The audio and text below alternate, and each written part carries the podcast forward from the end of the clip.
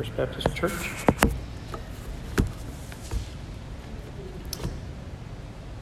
We're going to get started in just a second, but I just want to mention to you that um, we had yet another wardrobe kerfuffle at my home this morning.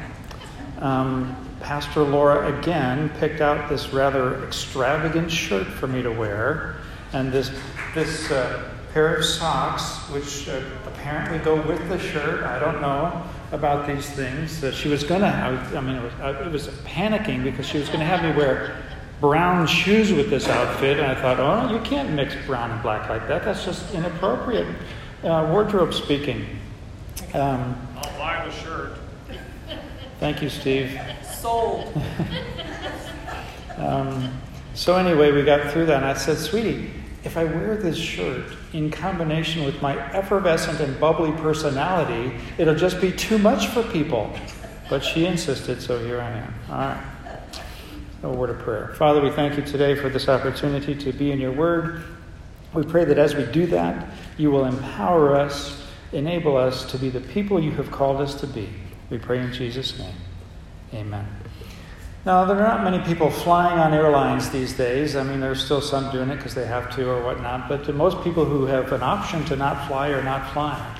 And back in the old days, pre pandemic, if you went to fly on an airline, one of the things that would happen would be that the flight attendants would go through their routine, right, of uh, encouraging you to think about all those safety uh, measures that the airline had taken to, to do the best they can to keep you safe in that environment buckling your seatbelt and, and um, all oxygen masks that come down, and the, the, the bag may not fully inflate, but it's still working. Um, I saw a, a, video the other day on YouTube. Uh, Cebu Airlines, which is based out in the Pacific area, apparently they uh, had a, a, thing for a while where their flight attendants did that routine by uh, while they were also dancing to the song "Let's Dance" because they knew that people were nodding off during that time, and it's really, really kind of important that you kind of know what the emergency procedures are when you're flying. Um, and so that little part of those uh, emergency procedures, right, or that, that plastic card that's in the, in the pocket in front of you that you theoretically can consult ahead of time to see what the emergency provisions are if some sort of crisis were to erupt. So, I'm flying from Santa Maria, California to Los Angeles International Airport many, many years ago, courtesy of the United States Air Force and your tax dollars. And we were flying in this twin engine prop job, which was the mountains were about 12 2, 12 3 or whatever in altitude. We were just like right over them. We couldn't have had more than three or 4,000 foot clearance over the mountains. And so we're, we, we, we, we go over this one mountain, and uh, we're over this really scenic valley. It's back in the days when uh, California had water and, uh, and the plants were mostly green. And so when we looked out the window, it was really kind of nice to see. But all of a sudden, the right prop engine just froze, stopped. Now, it, it's not like it wound down slowly, it just seized up. And when that happened, the left engine, which was still running perfectly fine, pulled the airplane in that direction. So we did one of these numbers in this 20 passenger twin engine prop um, airplane. The woman who was sitting next to me, she grabbed my arm so hard that I had a bruise for about a month on it.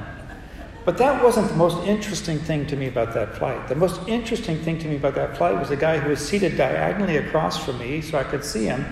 While the plane is doing this nosedive to the left, he's pulling out the plastic card. Now he decides to consult it about what might have to happen if the plane gets in trouble. And I'm thinking to myself, buddy, that's a little late to be consulting the card. The sad thing, though, is, at least from me, I think sometimes we approach the Christian life exactly that way. The card's in front of us all the time, replete with instructions and guidance and wisdom from God and we don't regularly consult it. In fact, sometimes we wait until the absolute crisis moment to pick it up and to begin to think about what God's perspective on any particular moment might be. That's why essential to the Christian life needs to be the Word, the Bible. Pastor Laura said, What's the big idea of your sermon this morning? I said, Read your Bibles. So I guess if you wanted to, you could go home now. Um, but the Word, we really ought to read it and know it and cherish it and study it and meditate on it before we take off on the Christian life. So this morning, we're going to talk about knowing and cherishing God's Word so that we can be ready for everything that comes our way and everything that God calls us to do. And we're going to get this out of just a couple of verses in one of the Apostle Paul's letters to one of his mentory buddies, Timothy, 2 Timothy chapter 3, verses 16 and 17. So the words are going to be up on the screen. If you're watching at home and you're watching through the website, the Bible translation is just to the right of the picture. You can consult it there. You can use your Bible app on your phone or whatever. There's a million ways to consume the word these days. I just want to encourage you to do that and follow along. 2 Timothy chapter 3 verses 16 and 17. Paul says, All scripture is God breathed and is useful for teaching, rebuking, correcting, and training in righteousness, so that the servant of God may be thoroughly equipped for every good work. This book that we call the Bible is designed to be our source and our authority. Paul describes it here as being God breathed. He literally uh, em- empowered those who were going to write the books of the Bible, infused them with the leadership of the Holy Spirit so that everything they wrote down would be stuff that it was important for us to be able to consume. And, and, and there's a comprehensive nature to this. Do you see the little three letter word, all? All scripture is God breathed. You can, if you want, if you're of a mind, you can uh, study this in depth. There's, there's really good uh, works out there. The Case for Christ by a guy named Lee Strobel. Uh, the Historical Reliability of the Gospels by one of my old professors, Craig Blomberg. You know you're getting old when your seminary professors are about to retire. Um, but anyway, uh, those things can help us see. But I think one of the most helpful ways to see the authoritative power of the scriptures is to think about how Jesus viewed the scriptures. And so in chapter uh, 4 of the Gospel of Matthew, he, he, he, excuse me, he repeats this phrase over and over again It is written. That's his reference point. Matthew chapter 5, verses 17 and 18. He says that the scriptures are going to be fulfilled in him. And other New Testament writers does do this as well. In fact, in the New Testament, there are over 800 allusions or direct quotations from the Old Testament. And the New Testament, the Bible is, a, uh, a, is authoritative by virtue of the apostolic connection. That is, that all the books in the New Testament are either the result of apostles directly writing or somebody who was immediately connected to those apostles capturing the words that the Holy Spirit would have them write. Now, there are parts of the Bible that people don't like. And recently, when I say recently, I mean in the last 20 years or so, an outfit convened. They called themselves the Jesus Seminar. And here's what they did when they got to passages in the Bible that they just didn't particularly like, they cast these little colored tiles to vote for what they thought should stay in and what should go out. Thomas Jefferson, one of our founding fathers, went through the New Testament and he cut out every example of every miracle that's recorded there. Because he thought, eh, the wisdom might be okay, but I don't want to get near any of that miracle stuff. So, if the word is authoritative, it needs to be authoritative in our lives, right? God gave us this word to help us navigate this life. Sometimes, though, sometimes, though, and I've observed this phenomenon during this pandemic more than I care to count, sometimes we set up our opinions as authoritative. Now, let me be crass here for just a moment. Our opinions are kind of like armpits. Everyone has a couple, and t- sometimes they just stink. and we, and we cannot set up our opinions or emotions as authoritative, right? If it feels good, do it. Oh my gosh, really? Or just do what you feel is the right thing in your heart. But the word says, book of Jeremiah, that the human heart is deceitful. Our heart tricks us. How many of you have observed a toddler's temper tantrum. Anybody ever observed a toddler's? How pleasant are those? But think about this. A toddler's temper tantrum is really them just acting out, living their lives according to their feelings. Now, you and I, our temper tantrums might not look exactly like a toddler's temper tantrum, but if we live out our lives exclusively according to our feelings, if we, if we uh, let our emotions drive the train, man, we could be setting ourselves up for some serious trouble. So that's why Paul here says the Word of God, the Bible, is authoritative for us, for churches, for us together, for us individually. Now, in this passage that I read to you just a few minutes ago, there's a personal pronoun in there, the second person pronoun Y O U. Now, we don't always see this in our English translations of the Bible because both the singular version of that pronoun and the plural version of that pronoun are the same word, right? Y O U. Uh, in, the, in Texas, when I lived there, you know, they translated the plural version as y'all, which, you know, you knew meant more than one. But here in the Bible, we don't always get to see that. This YOU, by the way, Paul is coaching his young protege Timothy. So these, this, this second person pronoun is singular to him, but applicable to, well, you all, all of us along the way. And what he is encouraging to have happen is that a cohort of Jesus followers arise that is immersed in God's Word. Now, in a couple of minutes, we're going to see that the Word is useful. Now, by the way, you know that a couple of minutes is a rough time frame, right? It doesn't necessarily mean two minutes from now. So stop the stopwatches right now. So we're going to see that the Word is useful but, but before we get to that, I want us to take a little detour to the Psalm 119 that Pastor Laura read for us and, and see that the Word of God has what we'll call intrinsic value. Now, when I teach ethics to undergraduate students, I have to distinguish for them the idea of intrinsic value and instrumental value. Steve, how much money do you have in your wallet right now? Uh, in my wallet, I don't keep money in my wallet, so zero. okay. My money clip? Yes, your money clip, Steve. Just hold it up for us for a second, would you?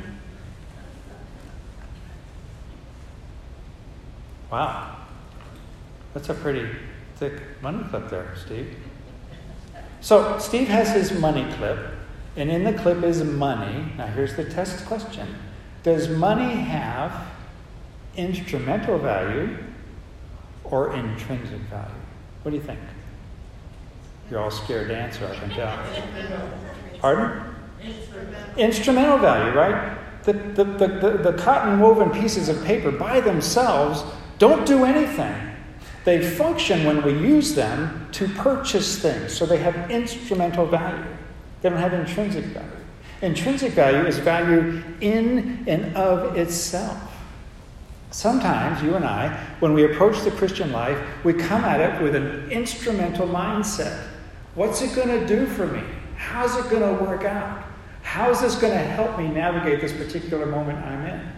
But I want us to see just for a minute, before we get off on that instrumental value of the Bible, I want us to see that according to Psalm 119 and many, many other places in the scriptures, the Bible has intrinsic value, value in and of itself value in and of itself. That's why in Psalm 119, verse 16, the psalmist said, I delight in your decrees, I will not neglect your word. In verse 20, the psalmist says, My soul is consumed with longing for your laws at all times. See, immersion in the word should be a joy for us as believers. It should be a joy for us as believers, not because it might not, not because it might have necessarily immediate application or immediate practical value, but because it, it should be a joy in and of itself, intrinsic value. But along with intrinsic value, the, the Bible does have instrumental value. It has a practical, practical use for us in our lives. In fact, the Apostle Paul, when he writes to Timothy, he says it's useful. It's useful across the entire range of human need. So there's a couple, three ways here that we can see this, and I'm going to call this spiritual geography, if you will. There's kind of a Christian iPhone apps, maps app application here. The very first time we came here, uh, we, um, we did the maps thing, and you can get the satellite view, right, to see exactly where the thing is and exactly what it looks like. We did that before we came here the first time. And it, it, it, that app helped us kind of navigate the geography to get from point A to point B. So, in the scriptures, we have this kind of navigation help. The Apostle Paul said the word is useful for teaching, basic information. It points out the way. The Bible is useful for rebuking. It points out when we stray from the way. I used to have a GPS in my car, and the, the woman in the GPS was just an angry person. Every time I missed a turn, she would say, recalculating. The first time it was pretty laid back, recalculating. The second time you could tell she's getting a little annoyed now, recalculating. The third and subsequent times, recalculating. I was afraid she was just going to say one time, You idiot, can't you find the way? I'm trying to tell you how to go. Rebuking. The word is also good for correcting, pointing us back in the right direction. See, uh, when we look in the scriptures, even if we cannot find the specific admonition advice that's particularly crafted for the particular situation that we face in a particular moment in time, the principles are there. The principles are there. Now, we've been harping on this mask thing for a long time now, it feels like. Um, so you can't go to the Bible and say, does it say, should I wear a mask or shouldn't I wear a mask? It doesn't say that. But it does say, love your neighbors as yourself. It does say, do the, everything you possibly can. It does say, greater love has no one than this, than they lay down their lives for their brothers and sisters. There's the principle. Another way the word works, at least in my life, and it's useful, is what I would call this kind of spiritual workout program, right? If we don't watch what we eat and we don't exercise, we can turn into what I have been, which is kind of this abdominally protruding mass of flesh walking down the street. So we take steps to correct that. And the Apostle Paul calls that with respect to our spirits and our minds, he calls it training in righteousness, fully fitting us out to live the Christian life. And the cumulative effect, the cumulative effect of this is that you and I understand, react in, and respond to life according to what I will call a Christian worldview. We see things through the lens of Scripture. I am nearsighted. If I take off my glasses, you all suddenly become these amorphous blobs. Some of you are different sizes than others. I can tell the colors, but I couldn't make you out individually to save my life. Without my glasses, I can read things if I do this. Oh, yeah. I see that word. But when I put the glasses back on, I have corrected vision so that I can see not only what is right in front of me, but I can see what's coming and what's ahead. And you and I, when we wander around without considering what the scriptures have to say to us about things, we are nearsighted spiritually. We can only see what's right in front of us. And what's right in front of us consumes our attention. We don't have a, a wider view. We don't see the bigger field. We don't understand what's coming, what's out there. We don't have that perspective that we get if we view things through the lens of Scripture. My mom and my dad lived in El Paso, Texas for a long time. And so we visit them every now and then. And uh, they had a backyard pool. It wasn't fancy, but it was wet. And they had a screen door. And we, I loved El Paso. Here's one of the reasons why it gets hot in El Paso. I mean, we're talking hot, right? Hot in El Paso. But the humidity is really, really low. And so if you step into the shade, even if it's 100 degrees, if you step into the shade, you immediately begin to cool down. So my mom and my dad, they didn't run an air conditioner a lot. They ran what they called a swamp cooler to just humidify the air a little bit. And so they keep the screen doors open, or the screen doors, the, the doors open, but the screen door, you know, shut. So one day, I'm looking up from the table, which was right near the screen door, and there is the biggest stinking grasshopper like bug I've ever seen in my entire life. I am not making this up. This thing was about this big. Giant claws, huge eyes, looking inside as if to say, I want what you're having for breakfast. So, you know, I'm thinking, well, okay, we probably ought to get rid of this thing. And so my dad had some uh, bug spray. Now, if you live in El Paso, Texas, you have to have this highly, highly powerful bug spray at hand because all kinds of things will crawl your way in El Paso, Texas. And so he had this super duper killer bug spray, and I got it, and I drenched this thing. I mean, when I was done, it was soaking and dripping from this insecticide and looking at me like I had just anointed it uh, just a little bit. So eventually it hopped away.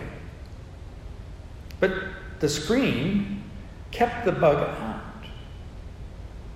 When we are immersed in the Word of God, it keeps the bugs out. It's a filter to help us reflect on and, and respond in a Christ like manner to those things that come our way. I don't know if you know the Christian song uh, writer and singer Amy Grant. She's uh, from back in you know Steve's era, um, in the previous century. She has a song that she sings called "Fat Baby." I'm just going to read you the lyrics. I know a man, maybe you know him too. You never can tell, he might even be you. He knelt at the altar, and that was the end. He's saved, and that's all that matters to him. His spiritual tummy, it can't take too much. One day a week, he gets a spiritual lunch. On Sunday, he puts on his spiritual best and gives his language a spiritual rest. He's just a fat little baby. He wants his bottle, and he don't mean maybe. He's sampled solid foods once or twice, but he says doctrine leaves him as cold as ice. He's been baptized, sanctified, redeemed by the blood, but his daily devotions, they're stuck in the mud.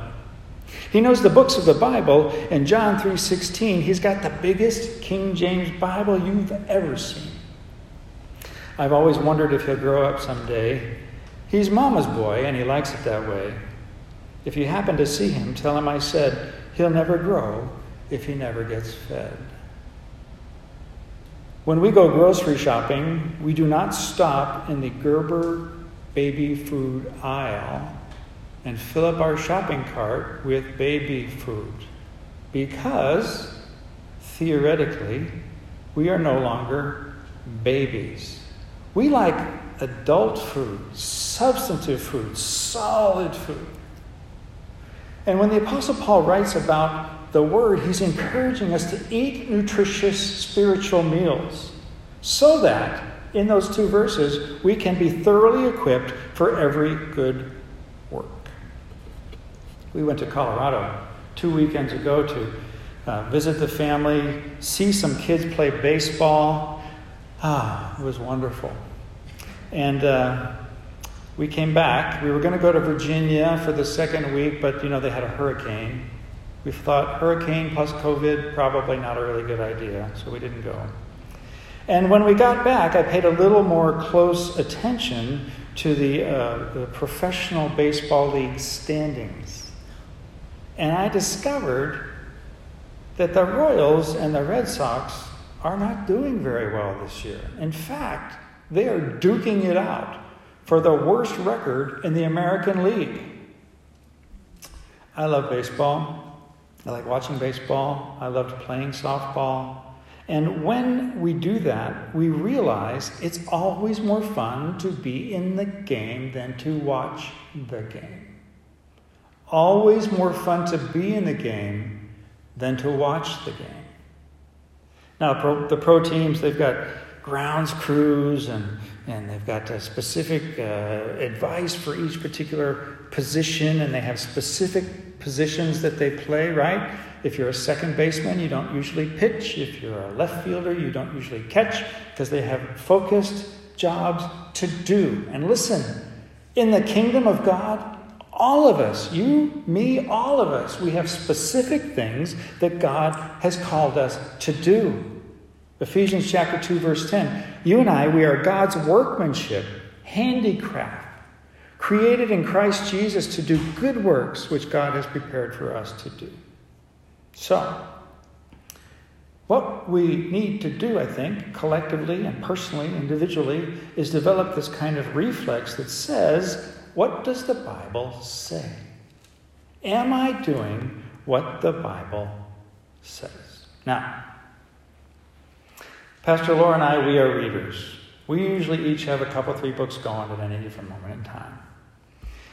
I don't know how this happens because every time we move, we call out books from our library and give them away, but every time we move, it still takes us like 60 boxes to get all the books packed up and move to the next place. We have to find abodes that we can live in that have a room just for the books, because that's kind of who we are. Now, not everyone, I get it, not everyone is a reader in that kind of way. My stepson Matthew, whom I love dearly, was in high school, and I don't remember what the subject was, but I said something like, Well, you know, there's a book about that. And he said to me, the words resonate in my brain still. He said, I don't read no books.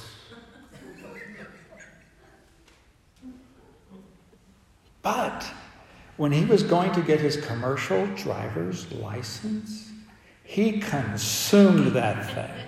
He knew it inside out and forwards and backwards. My oldest grandson, our oldest grandson, Seth, is not a, a rabid recreational reader, but he had a girlfriend who was from Brazil. And uh, he was going to go see her and her family over summer, a couple summers ago.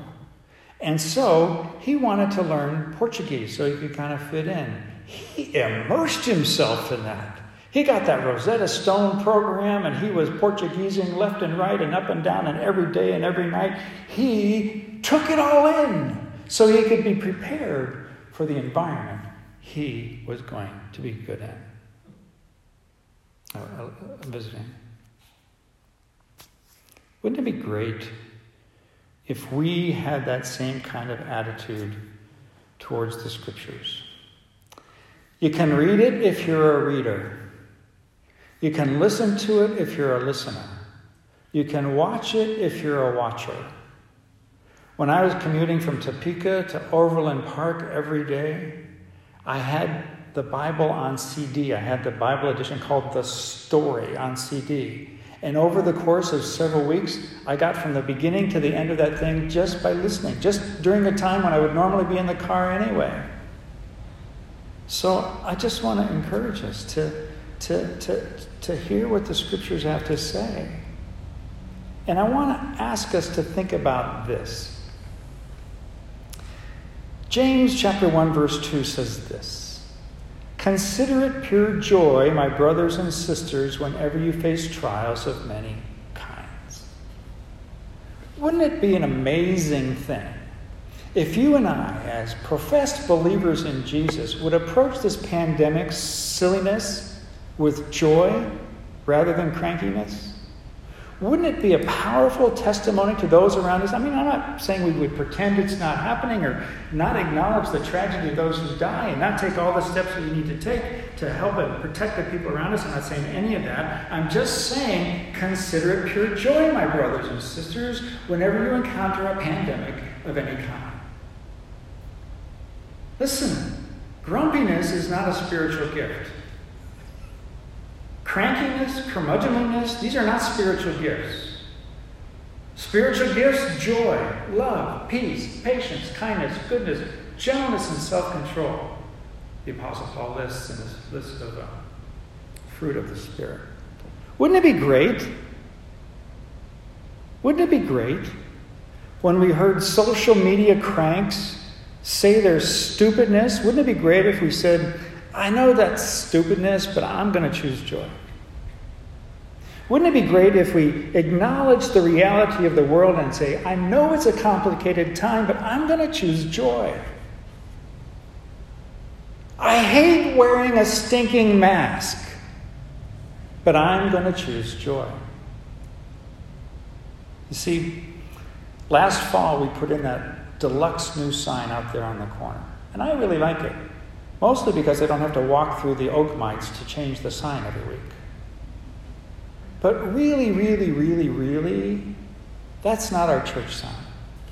Really, really, really, really, you're our church sign. I'm our church sign. So I think if we took the word in, we could even endure COVID and face this trial with pure joy.